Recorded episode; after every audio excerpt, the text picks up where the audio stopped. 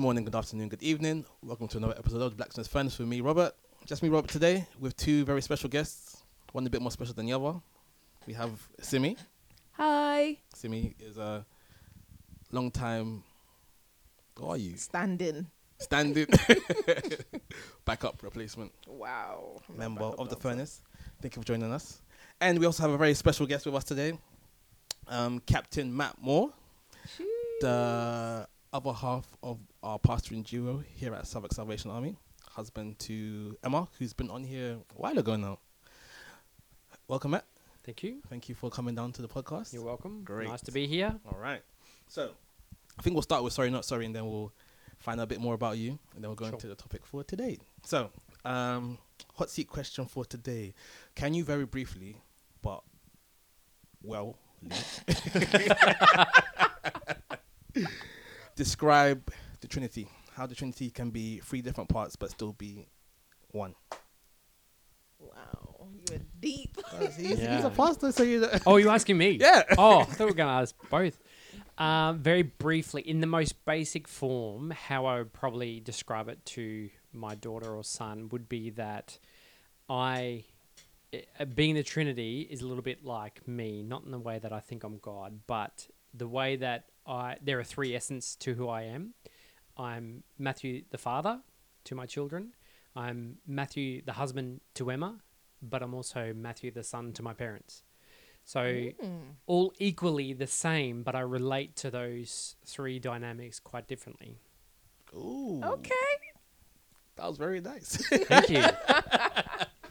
That was very that was very brief, very concise. Ooh, Peter did give me a question to ask you. Okay. Um, who is your favorite furnace member? My favorite furnace member. Yes. Um, so far, I would have to say my wife Emma, uh, although she's not officially a furnace member. I think Peter's very insightful, but I like the dynamic of how you all get together and share stories, and so I, I probably don't really have So a it's it's. Peter then. It's Simi. It sounds like Peter. It's It sounds like Peter. it could be Peter. Well, I I think it, Bobby. You're pretty interesting. I like hearing your perspectives. Thank you. Yeah. No, but it's still Peter. Anyway, yeah. So, so for those who don't know, Matt is a very long time listener of the podcast. He listens, he gives comments, and it's really great to, to know that my pastor listens in. So I'm very careful about what I say. yes, it's very informative into the life of Bobby Dun, dun, dun. or Robert, as Robert, the listeners would know you as. my government. Cool. All right. So before we get into our today's topic, let's learn a bit more about Matt. So Emma's first generation Salvation Army, Right. and I think you're a bit more than first generation. Yeah, multiple generations Salvation Army. Do you know how many?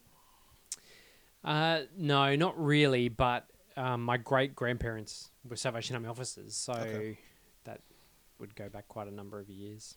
And did you feel like becoming an officer was something that was just destined to happen to you because of your family background? No, in fact, I didn't want it to happen to me, uh, and I was quite vocal about that in my naive years as a follower of Jesus, telling God that I didn't want to be a Salvation Army officer, mainly because every Salvation Army officer or every minister I knew at the time was very uncool and quite old, and I, I thought you had to be that kind of old person in order to be the one up the front doing the sermons and leading the church and Mm.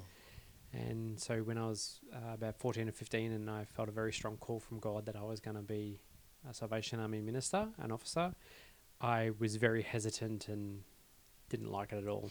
And then how long between you hearing that did it take for you to actually go and become an officer? Um, so probably 10 years.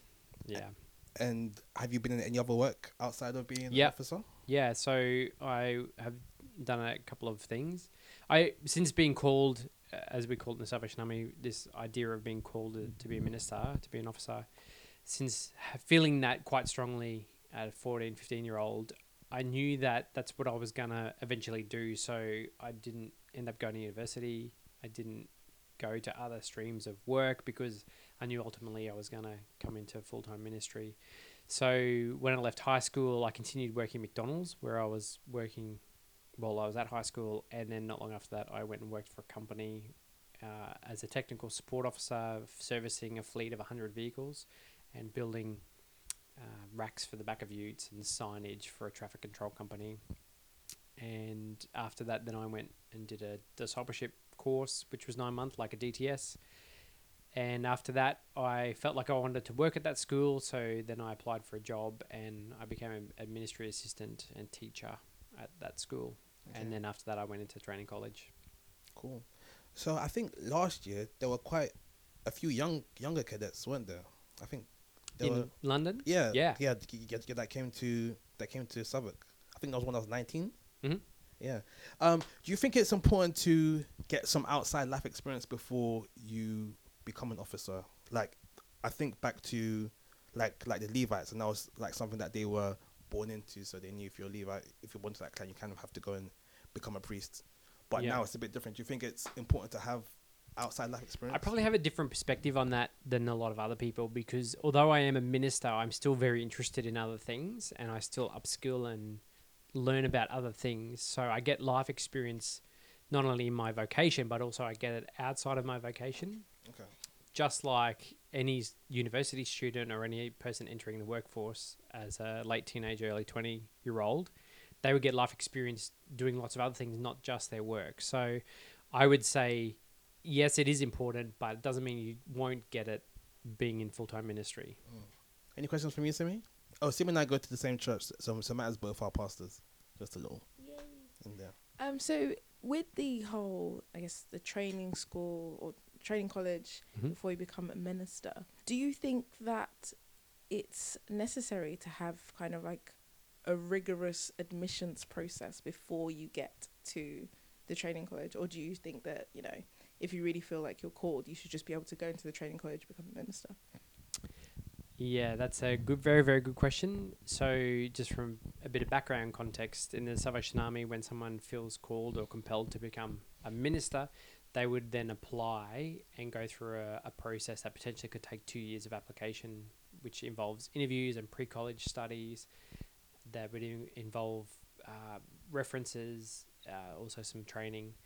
So, having served at our training college and been involved in the training of other ministers, I would say it is important because often through that process, people learn more about themselves, but they also learn more about who God is and what God's actually calling them to.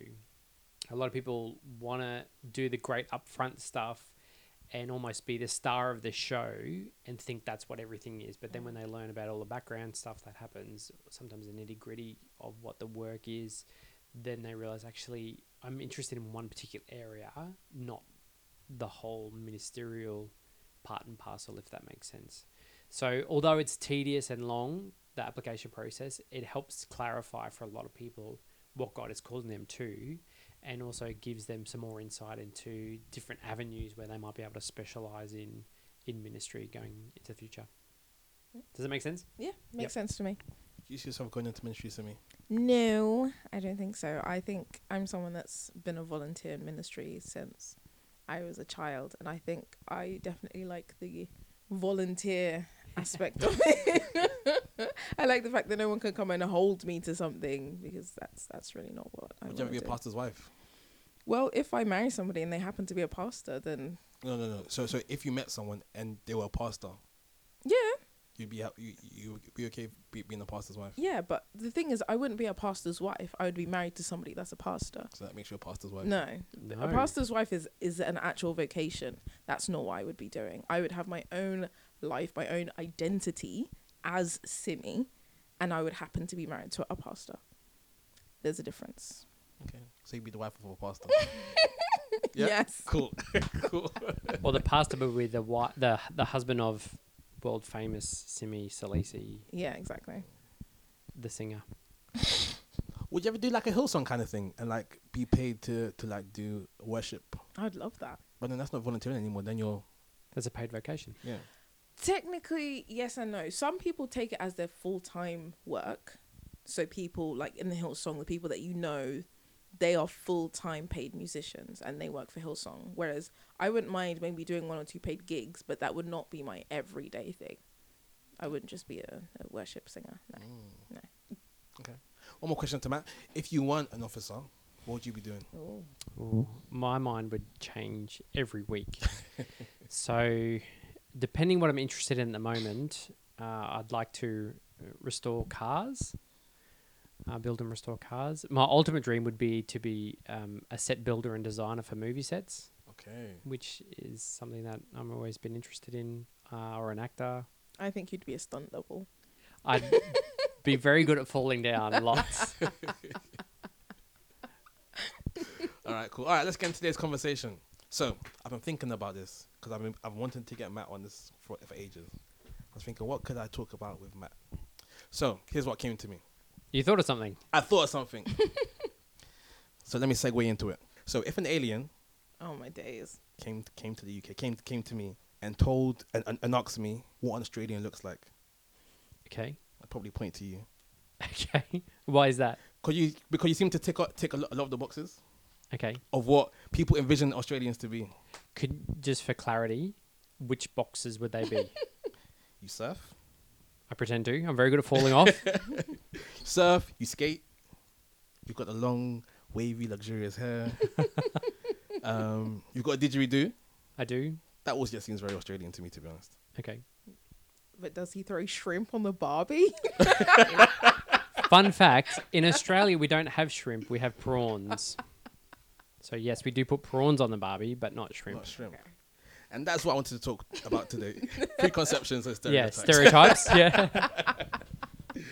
um, did you have any preconceptions as you made your move from Australia to the UK, coming to be a pastor? Oh yeah, because Australia is very much influenced by British culture, being a colony of England back in 1788. Uh, essentially, when the British came to Australia, it brought a lot of the the Britishness, and so I, I thought because of that, when our shared history, there would be lots of similarities and very small differences, as opposed to when I've worked in the America, there's distinctive differences in philosophies and ideas and language and things people eat.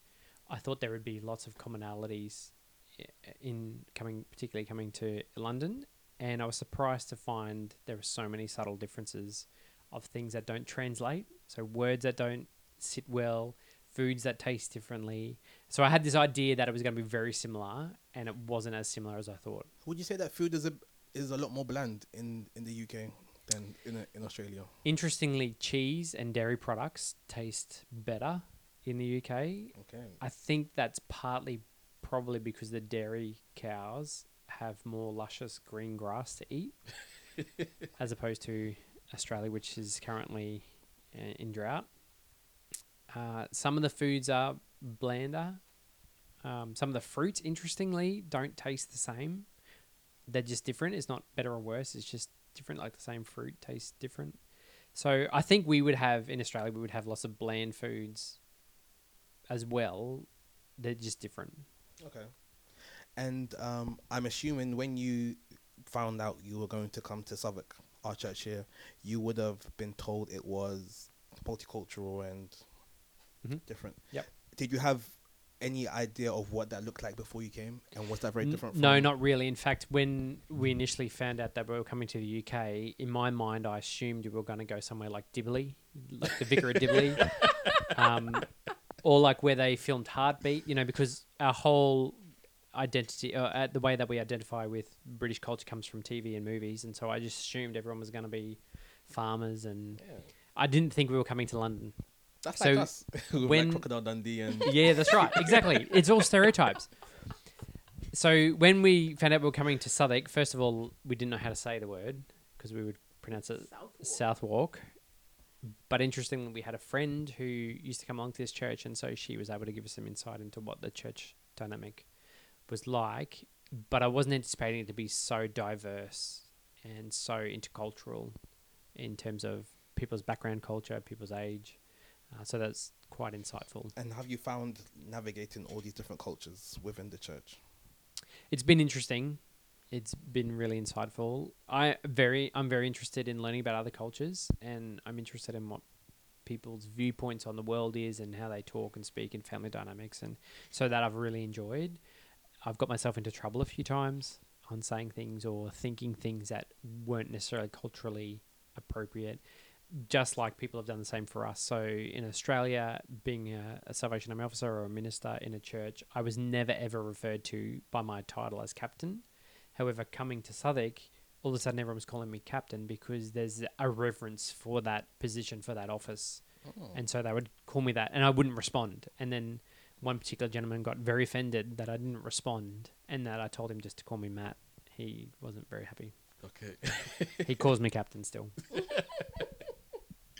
um, Simi. Yes. Um, so I think we both agree that Matt isn't a very stereotypical pastor. yes. He isn't. Um, do you think that's a good thing? Do you think that's a bad thing?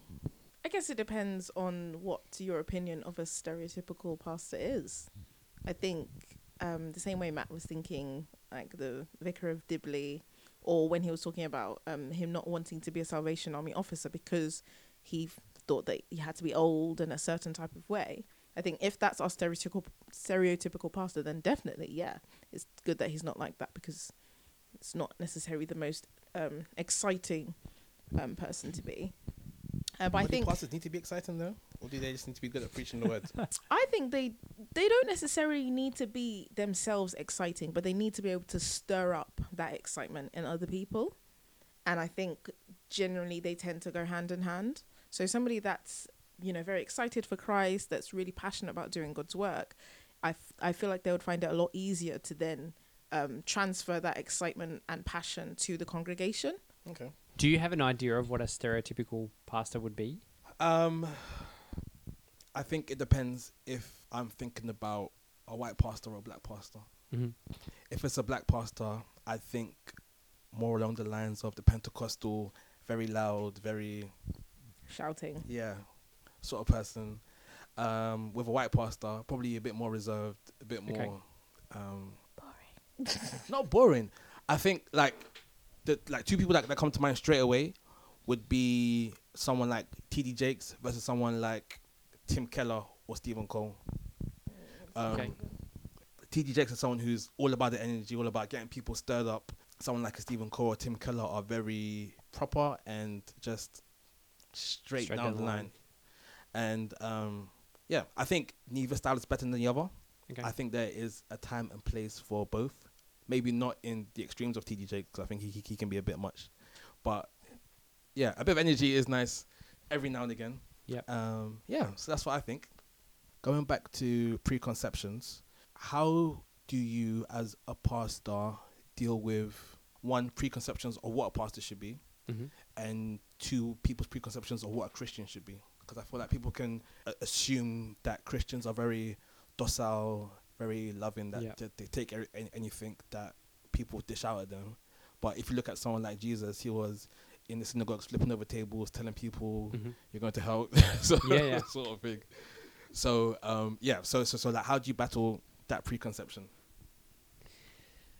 Yeah, it's a very interesting question because I think we have our own precon- preconceived ideas of what Christians should do and how they should behave as well. And that can be very dangerous. Just like we've been talking about what a pastor should be, I think we're it's very quick for us to put things in a box without understanding people's story or background or history. And I think there's an amazing power in the transformation of Jesus, and in the stories of people's transformation is what makes them unique from where they've come from to where they are now.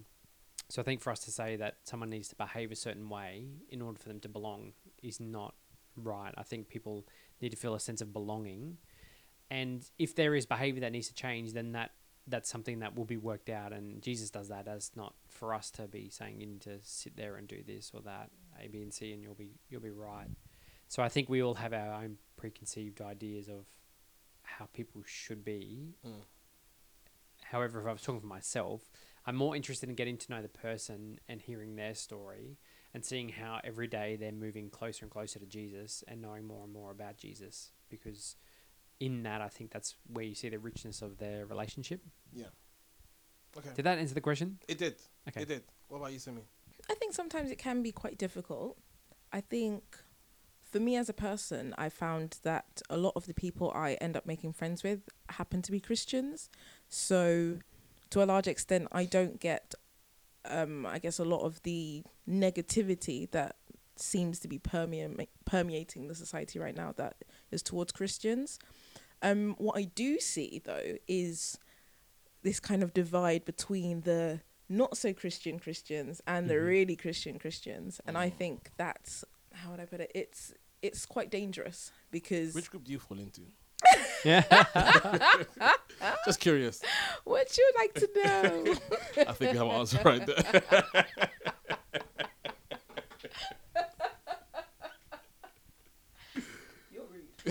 You're welcome. um,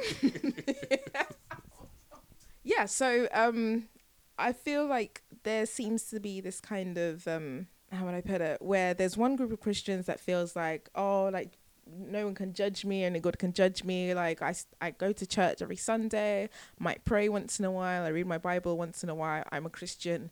God loves me the way I am. And then there's another group of Christians that are like, no, like you have to be reading the Bible three times a day. You have to be praying all the time. Only listen to um, gospel music. Only watch gospel um, shows and um, and uh, like go to gospel events. And I feel like each has kind of stereotyped the other in the way that there's like the ones that are really like strong in the word and everything are saying that oh no but these these ones are fake christians. They Yeah. still want to live in the world. Whereas they might just be new baby christians that haven't really found their root in jesus and haven't really realized that actually these things that i'm kind of holding on to are pulling me back and stopping me from having a relationship from god that Mhm. a relationship with god that i'm supposed to have. And then the people that are on the outside are looking at the ones like that strong and they're like oh no they think they're so righteous. They think they're better than me. They think that you know they're the they're the only ones that are going to heaven and the rest of us will be left behind with the with the other religions and the atheists and everything. Um so i think there needs to be a lot more inclusion um when it comes to things like that. I think there needs to be a lot less projecting kind of insecurities onto other people. And Okay, so like one stereotype that people like to say is correlation between black people liking chicken. What with christians No, no, no, no, no, no, no. Christians Oh. like chicken. i'm so confused I'm gonna, I- I'm gonna get Okay, back to good. Christians. oh okay But yeah, but but like it's it's it's like almost like a thing that people believe that black people like chicken. they do like chicken They like chicken. They, yeah, but like everyone likes chicken, but for some reason it's Yeah, been yeah. it's been directed towards black people that black people like chicken. Yeah, chicken. because uh, at some point in time, a majority of people may have liked chicken, so then that became the stereotype, right? Yeah. But even though that's the stereotype, it's also almost the truth now, if that makes sense. So going back to the Christians, um, you're, you're talking about how there are these stereotypes of how other people think the other side is, but there will be a fraction of those who are actually li- like that. So, how do you combat stereotypes if that is also a reality of a situation? If that makes sense. come again Okay, so for example, um, you're talking about how um, the pop-up type Christians would say that um, oh, these, these these Christians still want to live in the world. And you said, but actually, they, may- they might they might just be new Christians, but there will be actually be some Christians who still want to live in the world. And then on the other side, um, it'll be the same. So like there there will be these preconceptions, but then there'll be a group of people who who who are like that. So how do you combat the truth that these stereotypes are built upon, if that makes sense? Or is that something that sh- we need to address? Do you think? Either of you? I think we always have stereotype ideas of what Christians should be like, and in particular, what denominations should be like. You could almost, I, I could say a denomination or a church, and people could tell me exactly what they're like. For Mm. example, if I said Hillsong, there's something that's associated with Hillsong, just like if I said if someone went to St. Paul's, people might assume what kind of person would go there. So Yeah. I think we we do have perceptions of what type of people would attend there. The difference would be when you actually get to know the people individually and in through a relationship and realize actually there might be a stereotype there, but that person doesn't fit in that stereotype. They're they're different. They stand out. Um, we were talking to someone.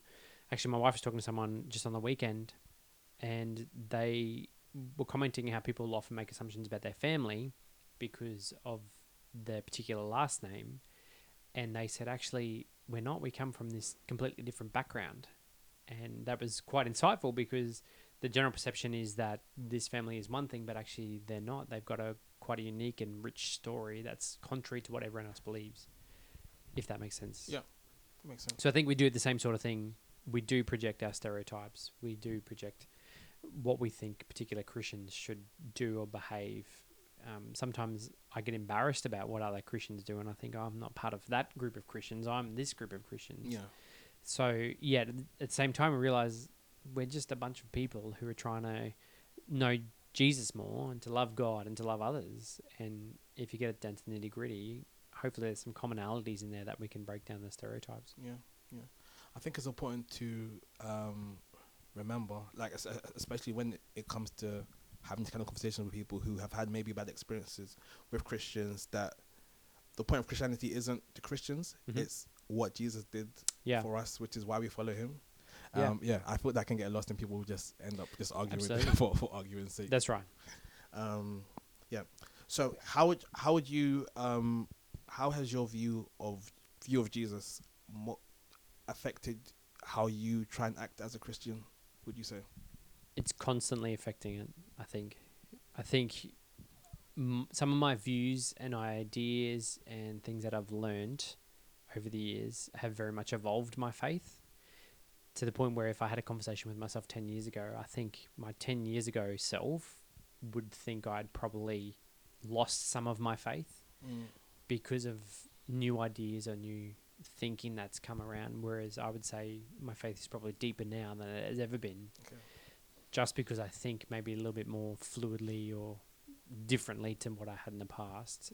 So I, I think it's a constant journey. Like we're always moving forward in our relationship with Jesus, and He's always teaching us new things, and the Holy Spirit's always illuminating new stuff for us, and so we're growing.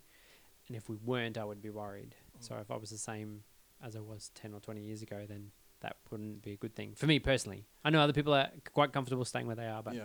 For me, it's Could you give an example of how your thinking has changed in in that in like say the past ten years? I could probably give a lot of examples. Uh, I okay, one classic example would be that I probably was of the opinion that if people stopped attending church, that they were having uh, issues with their faith that were negative. Um, some people would say that's backsliding, or people had said, I'm not interested in going to church anymore because of whatever reason. I would probably jump to the same conclusions lots of people would jump to and think, oh, I need to go visit them or I need to go speak to them because there's a crisis happening and they're losing their faith.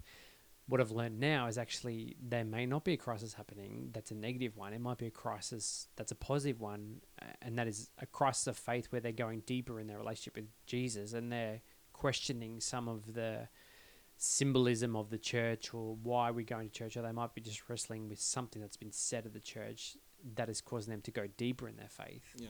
So it's not necessarily a bad thing if people aren't attending regularly. They might just be contemplating other avenues of engaging with spirituality um, or engaging in their own personal journey as a disciple of Jesus. That may not be the typical Sunday attendance. They might might be doing something different. Okay. Um, another preconception people have when it comes to Christi- Christianity is this notion of pastors' kids Mm-hmm. and how a lot of them can end up just going off and doing like reckless wild things um, as a result of their um, their parents' Jobs. Like a rebellion against Wow, them. Yeah. wow, Mm-hmm. wow. Um, as a father yourself, is that something you worry about? And if it is, what steps are you taking to make sure that doesn't happen with your children? Uh, I haven't really thought about it too deeply. So my children are uh, eight and six. I have no doubt that one or both of them will be a little bit rebellious and try some things that they probably want to push the boundaries on. As a result of you guys being pastors or just them being kids in general? Uh, probably both. I think what I would want to still into my children is a sense of curiosity, but also a sense of there are consequences for every choice they make. Mm. And if they make a bad choice, that doesn't mean that it has to be bad forever. They just learn from that choice. They got to learn with the consequences, but they've got to learn and hopefully not make that mistake. Just like I make poor choices and sometimes I rebel against things and push back against things. So I'm not necessarily worried. my concern would be if I ever created a space where they ever felt like they were not welcome, or they can never talk to Emma and myself about whatever it is they're facing. Mm. Were your parents officers, No, but they were Salvationists? they were. Yeah. Cool. Could you share maybe a struggle of being a pastor? Yeah, an easy one. Okay. So, just talking about our children, I think because this is very fresh. Sometimes my kids don't want to go to church, Mm. and because it's our role and it's our job, unfortunately, they don't have a choice in that. And I'm not saying that other kids do, but we know very well that sometimes if our kids don't want to go to church, we have to drag them along, regardless whether they want to be there or not. Mm. And that's a hard thing to do. The other thing that's a struggle for a pastor is that church work is your job.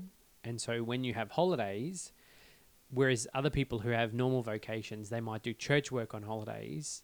When a pastor or a minister has holidays, you've almost got to separate and differentiate and say, no, I can't do the church stuff because I've, I need to have a holiday from my job. Yeah. If that makes sense. That makes sense. So it's a very grey area in terms of what do you do because it's your job and what do you do because you volunteer for the church and what do you do because you feel passionate about that for the church or the ministry. So to create those boundaries is very important and we're not very good at it. Mm. Yeah, um, I assume it's not very easy at all. No, sometimes it can be easy, sometimes it can be extremely Mm. difficult. Simi, you're a pastor's child, aren't you? Yes, I am. Mm. How, how, how, is, how has being child of pastor affected your life, would you say? Um, I don't think that much. Of course you would. I think the whole pastor's kid scenario. I think it's a stereotype. Do you think it's untrue? I, to a large extent, I don't think it's that true, and the reason I would say that is because I feel that as a pastor, your or as a pastor's kid, your parent is obviously held in high regard. Mhm. They expect you to behave a certain way because you're a pastor's kid. But I also feel that, for instance, I'm an African child as well. That the the standards I was held to, I would have been held to them anyway, just because my parents are African and they have a certain idea of the way I should look, the way I should behave, the way I should act, the way I should like the kind of career I choose and things like that. When she get a husband? So I I don't feel that it's because I'm a pastor's kid that they treated me the way I was treated. I think it's it's generally because I grew up in a strict African household. I do think that if you're in a I guess in a culture that's not as strict, so I know obviously in London in the UK, the culture is definitely not as strict as an African um, household. So in that kind of culture where you know that your friends are going out, they're getting drunk, they're doing what they like, they're telling their parents to shut up, or they or they're, they're they're like taking drugs, or their parents are buying them alcohol when they're underage. You might then think, oh wow, look at all these things I'm missing out on Yeah. because I'm in a strict household, and then you rebel and you do all the things that um you're not supposed to, and everyone's looking at you because you're a pastor's kid, and they say, oh, there you go, another pastor's kid going out on the rails, when really a lot of like their peers are doing the same thing. It's just that you, you expect more from them because they're a pastor's kid. Yeah, because they're up front and in the spotlight almost. Mm. And I would say as well that a majority of the congregation would know who the pastor's kids were, Mm. whereas they may not know who the other kids are. Yeah. I don't know if some of the kids are allowed. To. Audio couple, audio couple. Um, talking about being in the spotlight.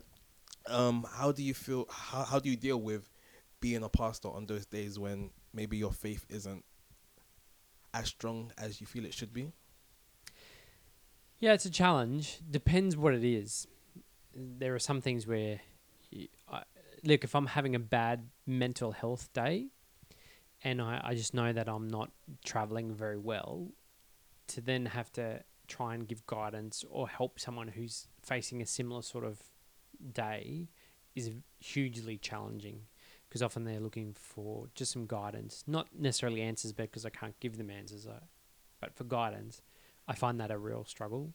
Or if I'm having a crisis of faith, or even if I've I struggle with someone's uh, belief about a particular thing, I've got to be very careful how I have that conversation. So in those moments, I try and ask them lots of questions rather than giving them any sort of answers in in more of a coaching type role, in a curiosity type role. Do you ever feel like it would be justifiable for yourself to, if you like, if you just woke up on a Sunday morning, just didn't, just just just didn't really feel like it, would it be justifiable for you to not go to church that day? Or do you think you have to, regardless, because you are the pastor?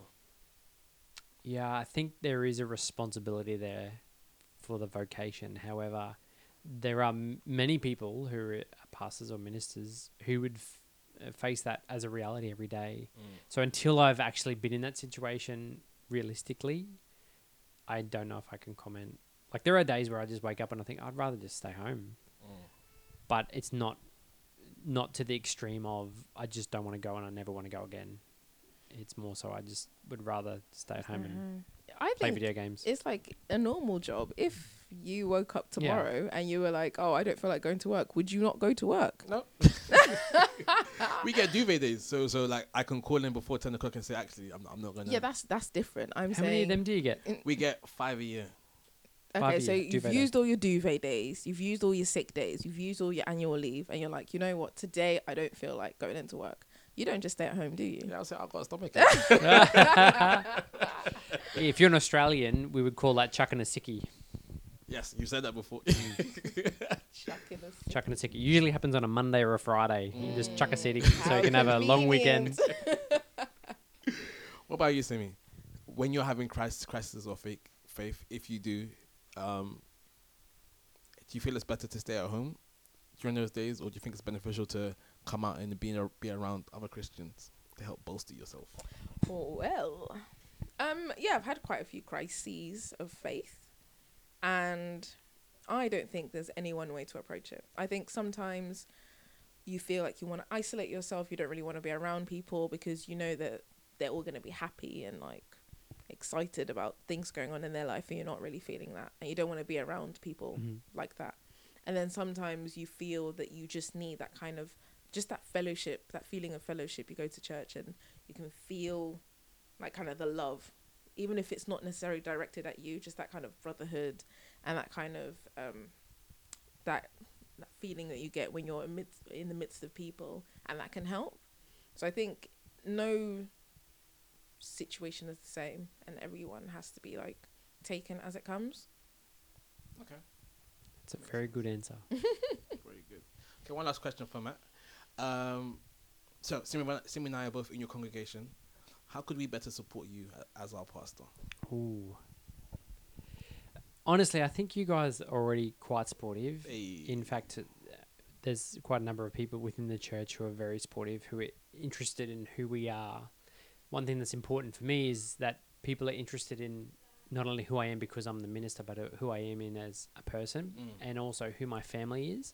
And so those who take interest in my kids mean a lot.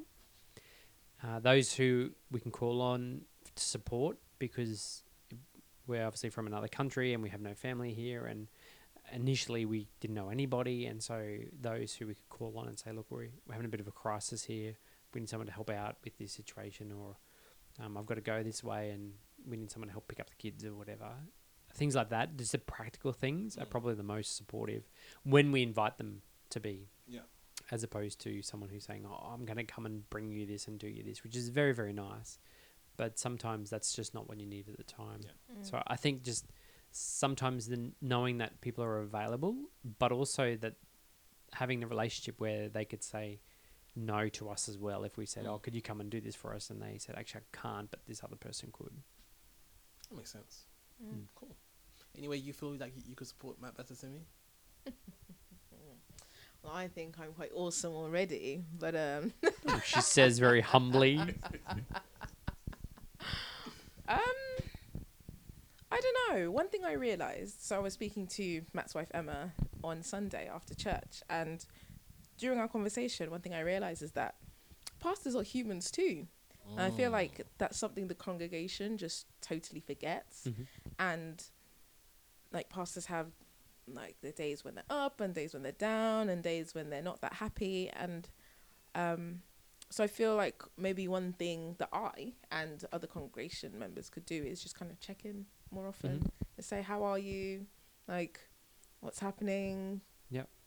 need to talk about anything need me to do anything for you need me to help like maybe organize the chairs before church or stuff like that so i think that's something that i maybe could do more Okay. and you too robert What? You'll do that for me as well. no We're gonna put Bobby's chairs out. Simi's gonna turn up at your house and put your dining room chairs out for you. Well, you're asking what, what what what I think I could do. yeah Um, I think, and something I've talked to you about us doing, maybe taking your kids out, so you and Emma can have, just have some time to yourselves. hmm Well, we need, we need to work out, work yeah, out the logistics. yeah, that's true yeah. But yeah, yeah, cinema trip. Yeah we could do anything Okay. we could go to the park Hey, what's on the podcast, and now we're held accountable.